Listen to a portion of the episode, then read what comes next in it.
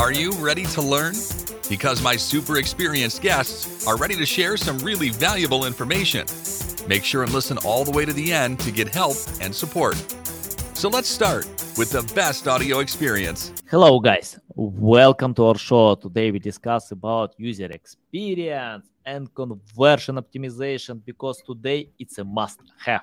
You need to improve UX as maximum as possible. 10 years ago when I started my online journey, I didn't uh, pay a lot of attention with that because uh, we had uh, many uh, technologies to game the system to uh, manipulate results. Today, I have no these technologies because the main technology is to satisfy user experience as maximum as possible.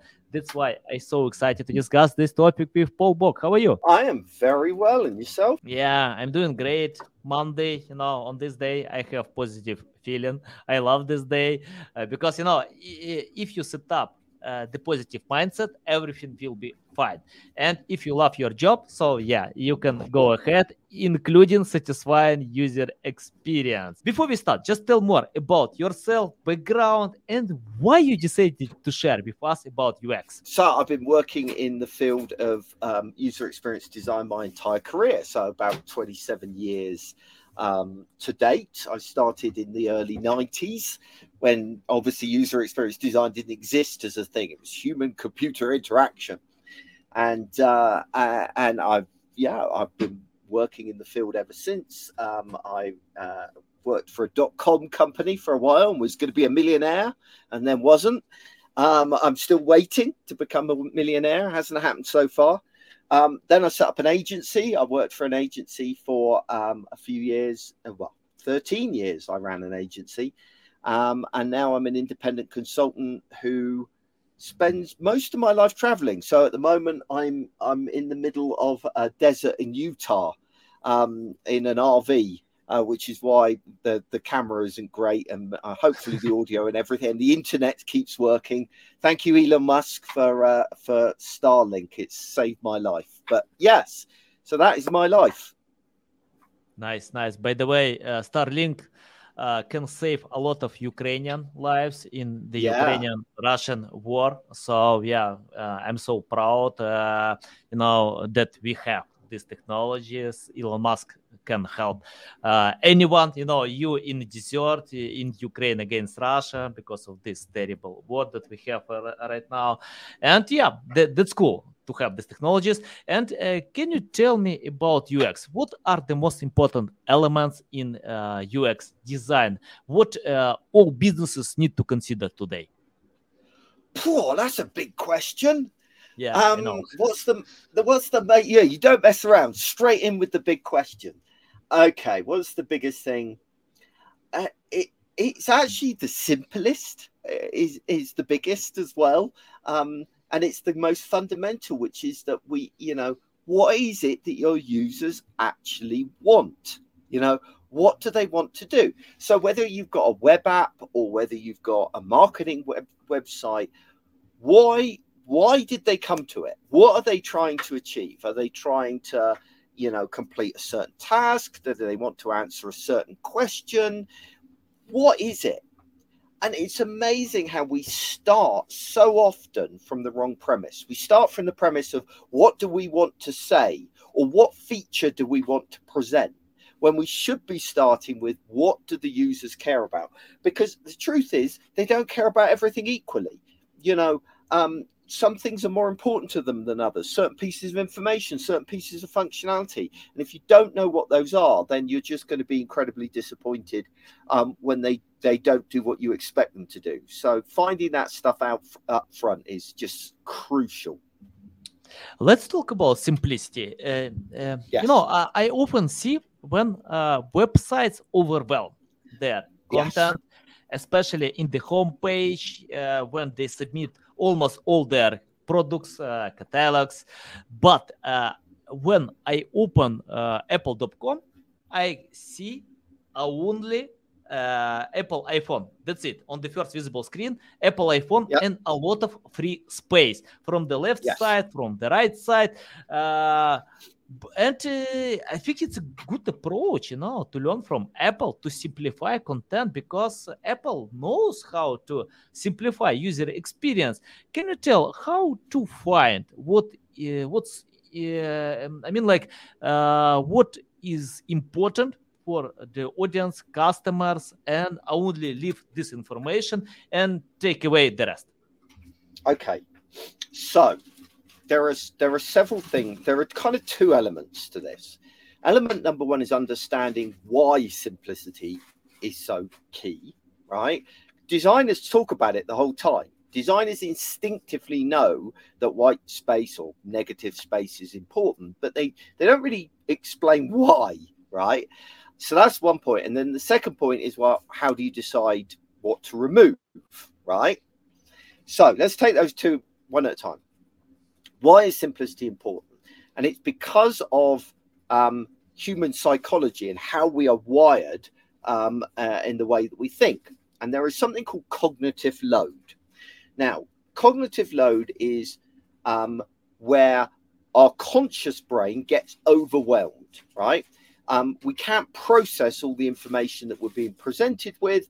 And so we kind of zone out right? So it's why you get things like choice paralysis. You go into a, there was a classic experiment in in a supermarket where um, they had six types of preserves, you know, jams on the on the on the shelves, um, and then the next week they they had thirty types of jams, right? And you'd think that the more choice, the better they would sell, but actually the opposite is true. It was too much choice that overwhelmed people.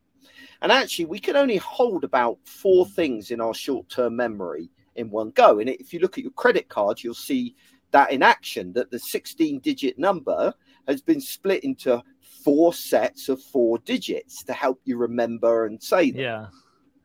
So, so we get overwhelmed uh, easily. Now, when we get overwhelmed, some interesting things happen. Okay. For a start, we get in a bad mood, right?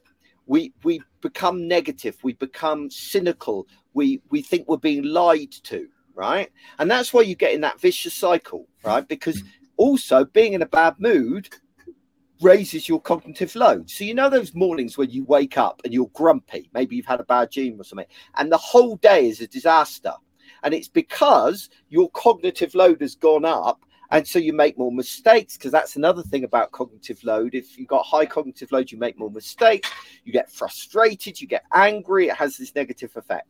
So in a very short summary that's why simplicity is good because if things are simple then we make less mistakes we feel more positive we feel more in control the, the experience is better we sell more.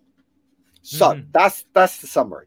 So the qu- second question then becomes well, how do we identify what to keep and what to get rid of? Well, there are a couple of different um, uh, things that I do, three different things that I do in this regard. Number one is I will do something called a top task analysis, right?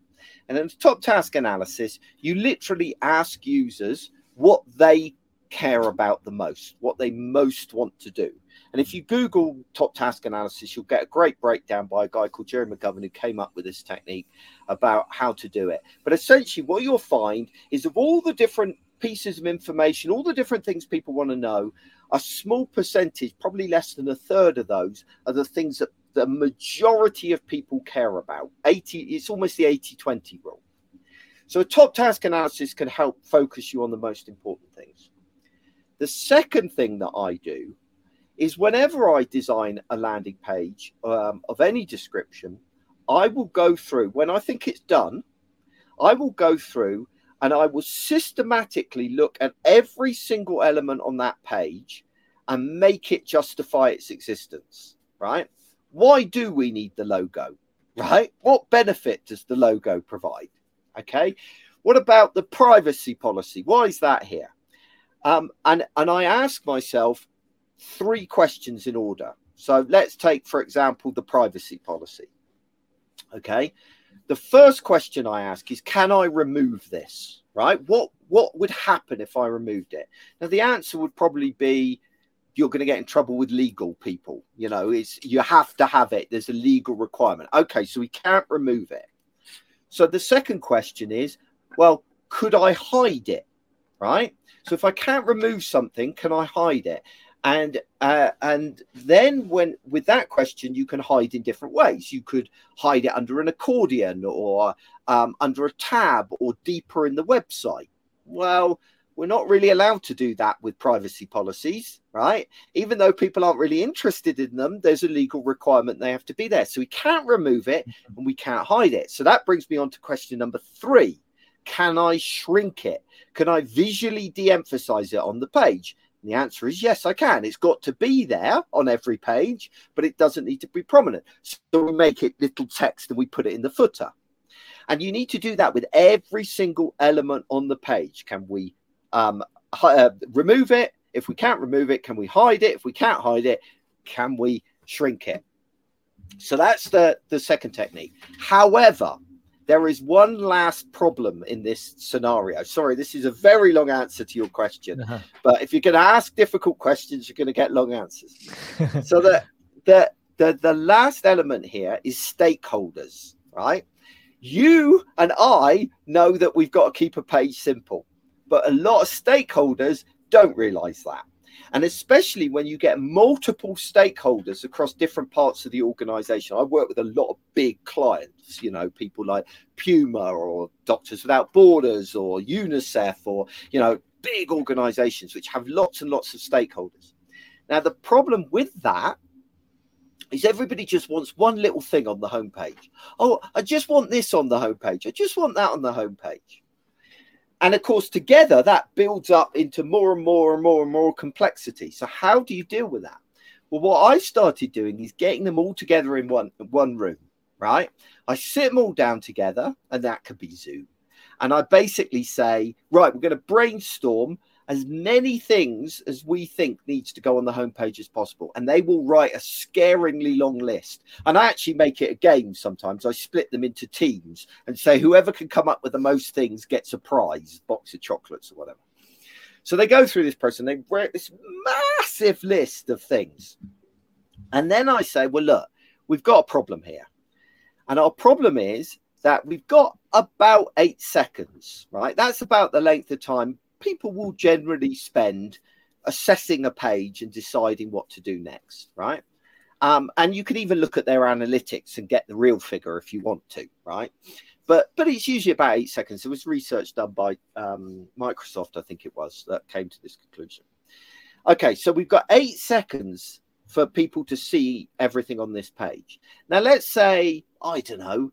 Let's say that somebody um, can process what three elements in a second, right? That they can mentally see. That's probably a little bit ambitious, to be honest. But let's let's let's say they can do three, right?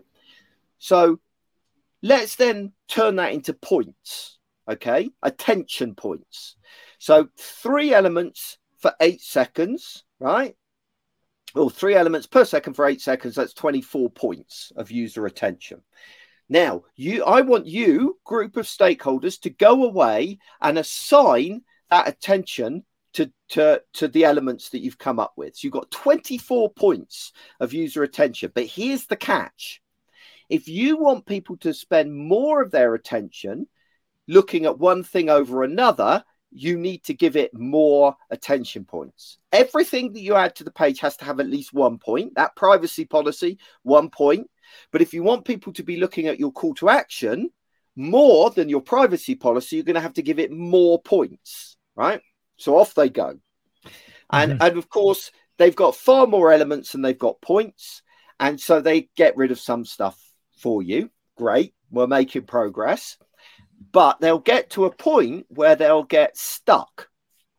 Um, and, and, and so they'll they'll start to go one point for this. Oh, this is a really important thing. We'll give this two points and this one point, and they'll spread their points as thinly as they can to cram as much into the page.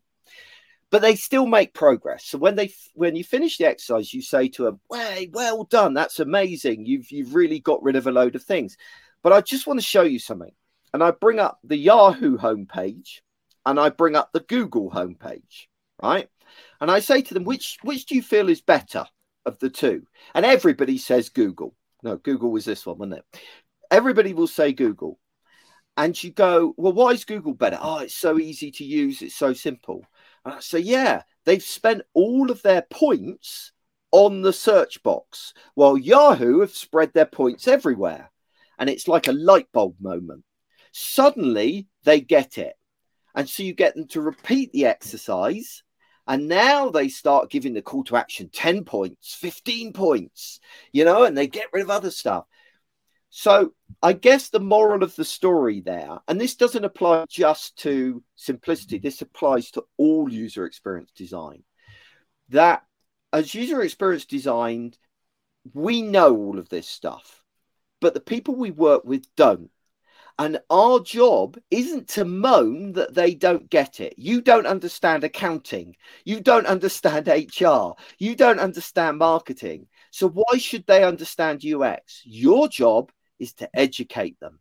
And you don't educate people just by telling them you educate them by taking them through exercises like that that let them discover and experience these things for yourself.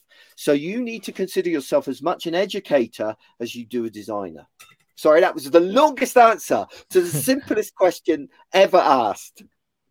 Yeah, I love it. I love it. I remember, you know, once uh, I asked Lily Ray uh, to create a piece of content for my course, a short video about uh, EAT, and she replied to me i don't know how to share all information in 50 minutes video about EAT. Yeah. So it's like, you know, yeah, sometimes we can't, we can't reply uh, just a few sentences. That's okay because you know how to share value. Okay, let's talk about, uh, you mentioned uh, to hide elements. Uh, once I got a study that uh, Google doesn't recommend to hide anything because uh, people are busy to uh, not busy i don't know or, or, lazy it doesn't matter uh, they don't click hidden elements. Yeah. uh, for example uh, read more or anything else. Uh, can you tell how to do it right? I mean like for example if i hide some information but if customers ignore it what is the main reason of doing this? Yeah. So we overwhelm people again. It's the same thing. It's cognitive load. Um, people don't read online. Um, they don't read online um, because reading online isn't a very nice experience. You're basically having light shined in your eye. You know, it's not a nice reading environment. So we don't read very much. Combined to the fact that we're busy, combined with the fact that we're lazy, we don't read online. We read about 20 to 25% of the content of a page, according to research done by the uh, Nielsen Norman Group. So, how do we deal with this? Well, what users do instead is they scan pages. Um, and depending on whether something grabs their attention and they consider it interesting, they may want to know additional information about this. So, if you've got large amounts of information you want to convey, um, it's not that people won't read that, right? They'll read it if they find it interesting, if if if it um, grabs their attention when they scan it, right? So now we know that behavior. Now we've got to come up with a solution to deal with that. Well, the solution that that I tend to work with is, um, which I pulled out of my backside one day, is this idea of content blocks. So, how do content blocks work? A content block consists of four elements. Okay, um, a title, and the title will be um, probably three or four words long, really, really short, really snappy, that summarizes the content block, what you know, what your point is. Okay. The second is a description. Okay. The description probably is no more than 250 characters, you know, like a tweet, basically a long yeah. tweet. Um, and that goes into a little bit more detail. Then there is potentially an image to go with it. That's optional. Don't need that if you don't need want it. If you've got more information that you want to convey than the 250 characters, which you may still well have, then you have a link and the link goes off to a page with more details, right?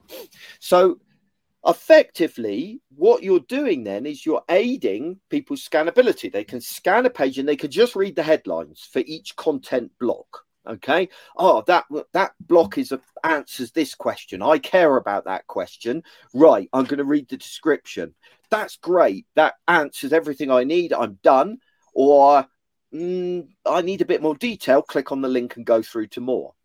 So you can take anything, any big block of content, you know, paragraphs and paragraphs of text, and just split them down into these content blocks. And suddenly you've got something that's much more digestible. And this is using a technique called chunking.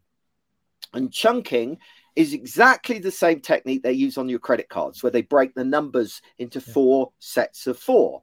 So we know that people can only uh, consume a small amount of content at one time, so we break it down into chunks. So yeah, that's how I deal with with if you've got a lot of content that you need to to communicate, break it into content blocks. Yeah, awesome, awesome. Okay, let's talk about uh can you tell what to do first uh, design or writing? It's like you know uh, an egg or yeah. chicken. Nobody knows. Uh, but i found uh, many people have different approaches. Your approach uh, about that. Right. Um, my approach is obviously the right approach. He says he says arrogantly. No um, so this is the way that i do it. So first of all i identify um, the top tasks, what it is that people want to know, what questions they need answering, um, uh, you know, what tasks they need to complete. Step one.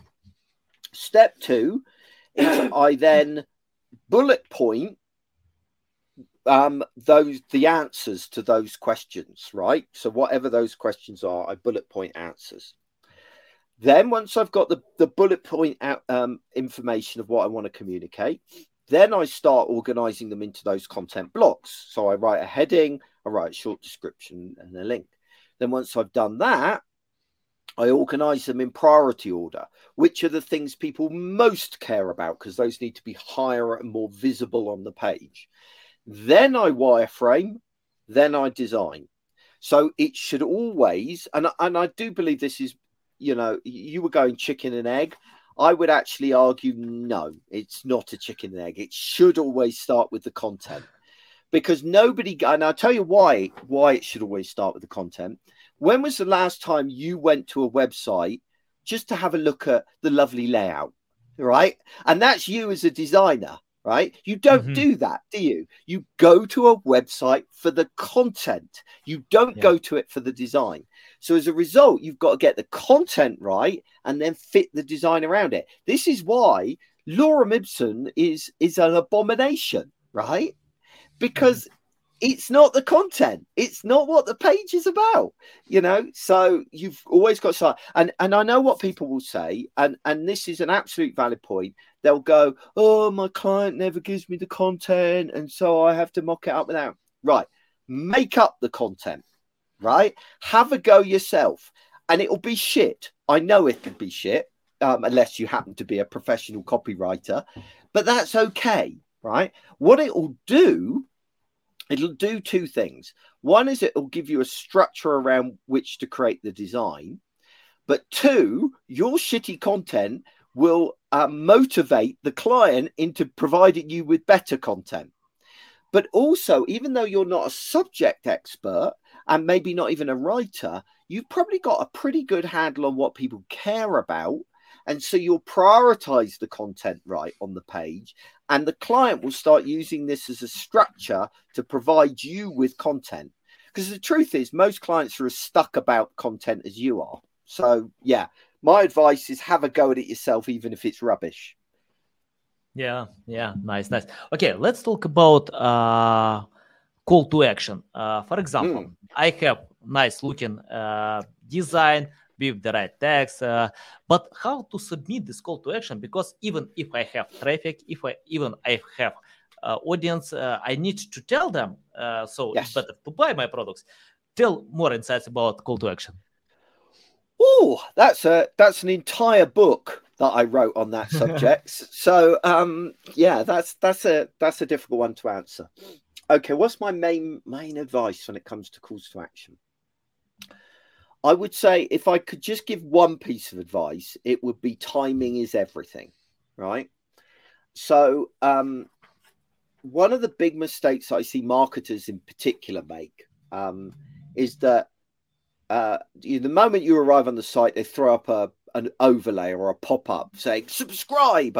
I'll give you a great example. The best example I ever saw, right? Um, I was speaking at a conference. I speak at a lot of conferences, and occasionally, as speakers, you play games, right? Because you get bored. Um, you know, the same speakers going around the conference circle for all the time. So, this particular one, we all agreed we were going to wear geeky t shirts, right? The geekiest t shirt we could find. So, I had to go and find a geeky t shirt. So I have some friends on Twitter they recommended a site. I went to the site. Now I landed on this site that sold sheet uh, t-shirts, and instantly, right, it popped up with a, a an overlay that said, "Sign up for our newsletter and get ten percent off your first purchase." Well, I didn't know whether I wanted ten percent off because I hadn't seen any t-shirts yet, right? So what did I do? I closed the pop-up, right? Look around the site and and sure enough, they had a t-shirt I wanted. Right, where's my 10% discount? Ah, the pop-up's gone. I can't get it now. Right, so now that t-shirt looks 10% more expensive to me than it did do, right? Because I feel like I should get my 10% off. I'm happy to give you my email address. I have to give you my email address anyway to get the, the order through. So I want my 10% off, but I can't get it back.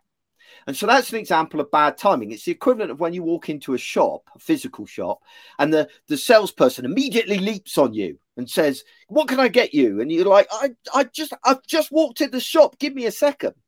So when it comes to calls to action, it's about knowing the right moment to ask, right? So to do that, you need to understand the user's state of mind and the journey that they're going on, right? So when would have the best time to have asked me to sign up to their newsletter?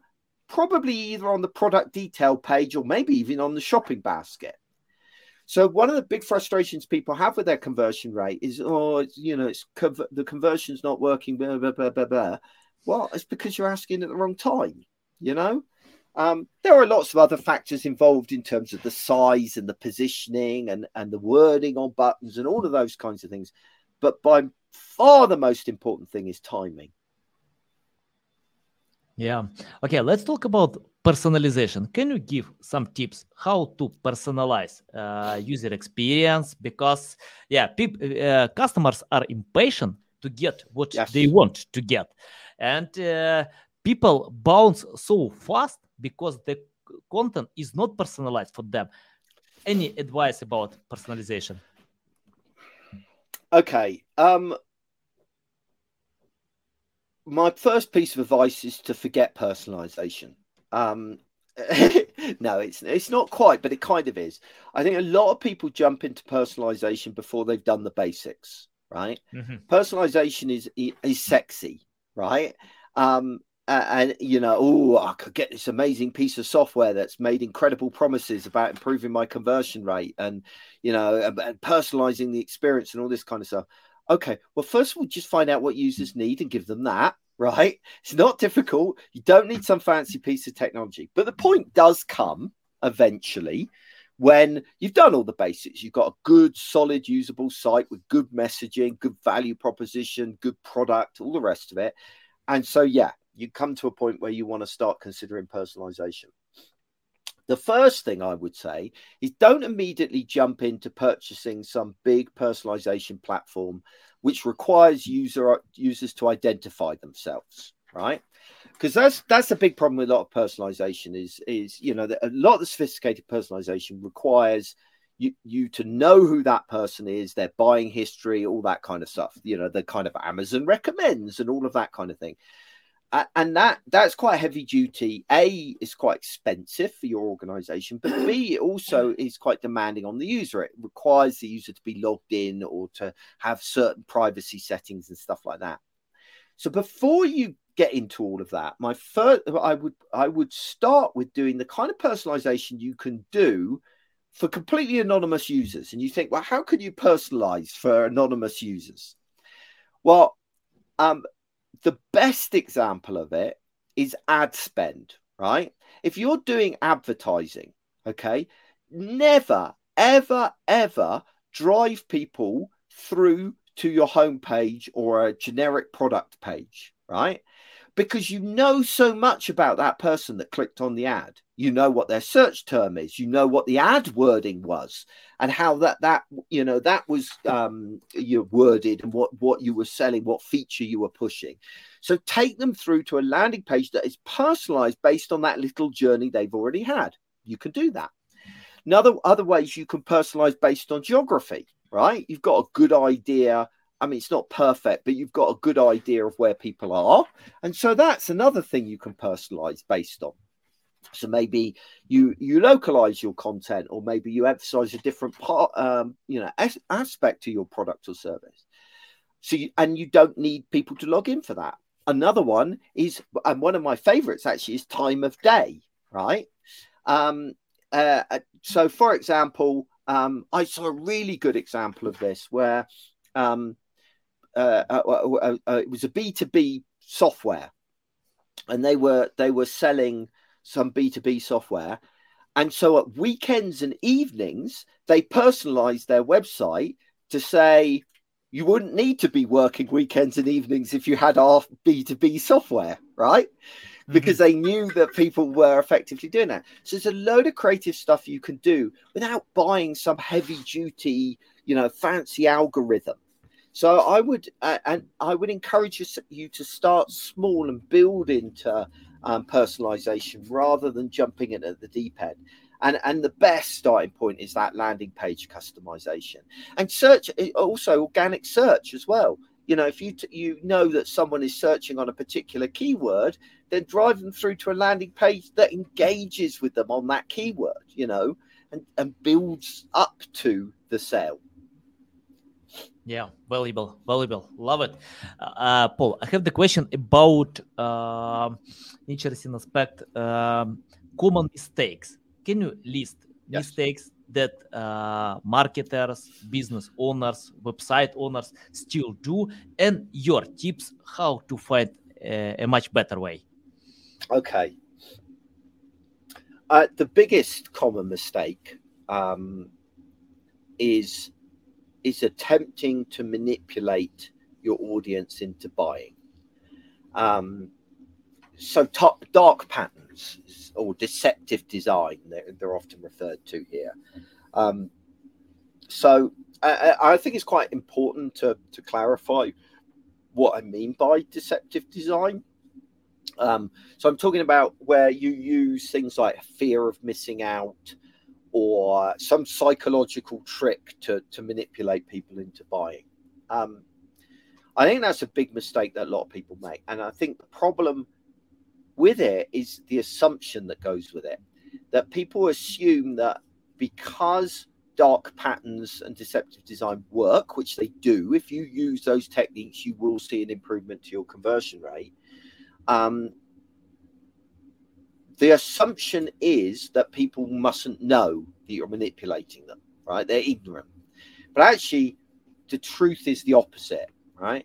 Um, so people are well aware that they're being manipulated, right? Mm-hmm. Um, and so you alienate them, and you so you might be thinking to yourself, well, hang on a minute. If they know they're being manipulated, how does it still work? And it's because of an assumption that your users make right? There, you, uh, I've done lots of usability testing on on dark patterns, and they'll they'll say things like, "Oh, I hate that these websites try and manipulate me, um, but I just ignore that stuff." And it's that that assumption that they can just ignore it that that is why dark patterns work because actually they're affecting you subconsciously. But that doesn't mean you're not aware that that site is trying to manipulate you. And of course, that massively upsets people you know, and it, it causes all kinds of of problems that don't show up in your analytics. So you're not necessarily aware of the problems that it's causing you.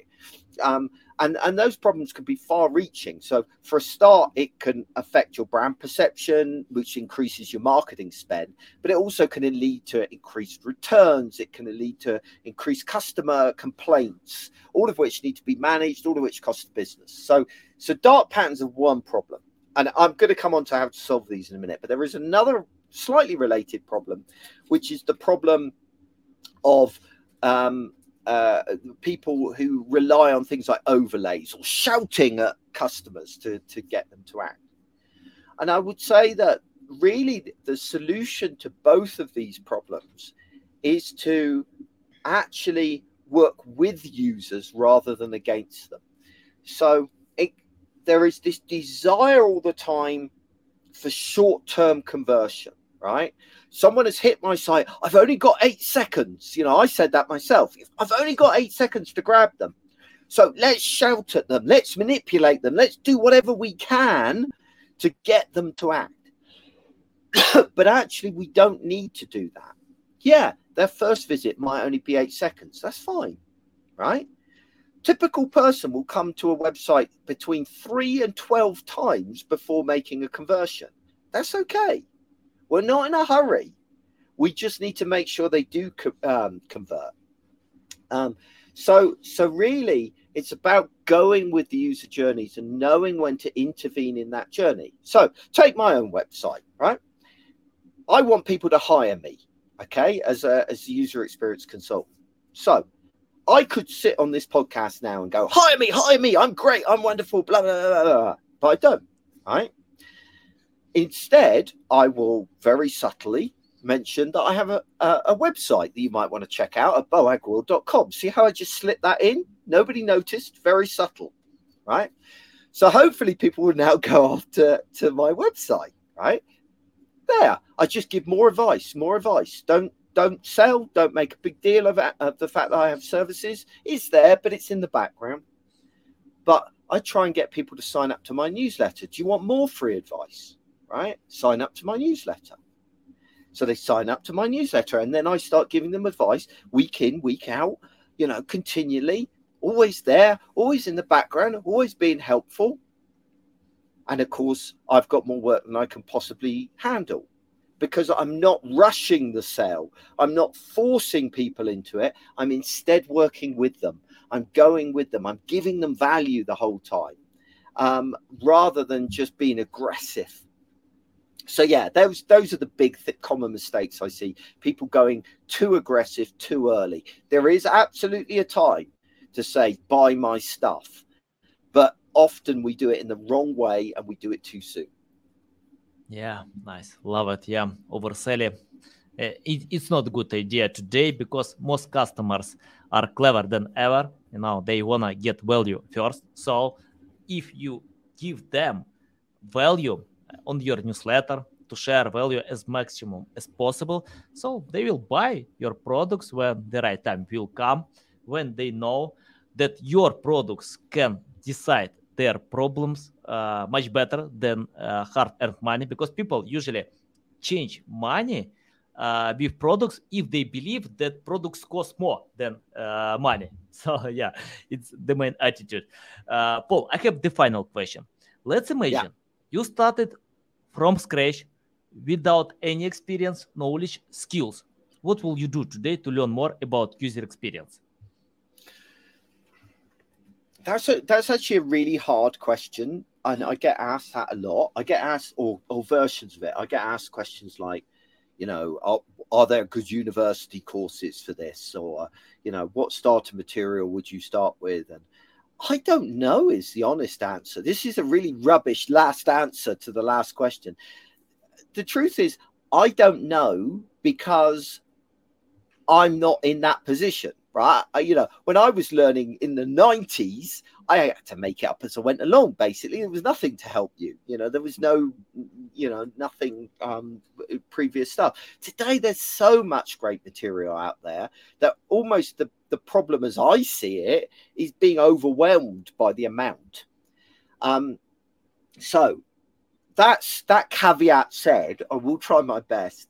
I think it depends. Are we talking about learning user experience or user interface? Because they're slightly different things, and I think people often um, get the two confused, and they use them interchangeably. For for me, the user experience goes beyond the edge of the screen. It goes beyond the interface. It's the entire user experience from um, discovering they have a need all the way through to using the product for years and recommending it to other people.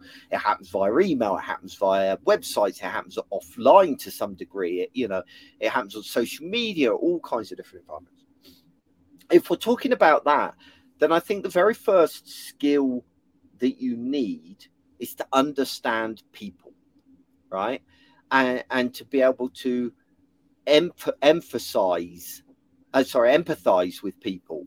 Um, so in many ways, I think that that's the kind of fundamental building block of everything else. So yeah, there's there's some great introductions to psychology um, that are very very light. I mean, I've you end up getting into real heavy stuff. There's a really great book I absolutely love called Thinking Fast, Thinking Slow. But boy, that's heavy going. A better starting point would be um, 101 Things Web Designers Need to Know About People, right? Um, I think that's the title. Um, uh, it's some variation. It's 101 things you know web designers need to know, uh, either about psychology or people or something like that. I should Google it really. Um, yeah, which is a great introduction just into people, and then from there, I probably start you know going okay. I need to understand a little bit about how to learn about people, you know, so user research. Um, and then once I understand user research, then I'm going to be interested in what, how to test ideas. So learning a bit about user testing.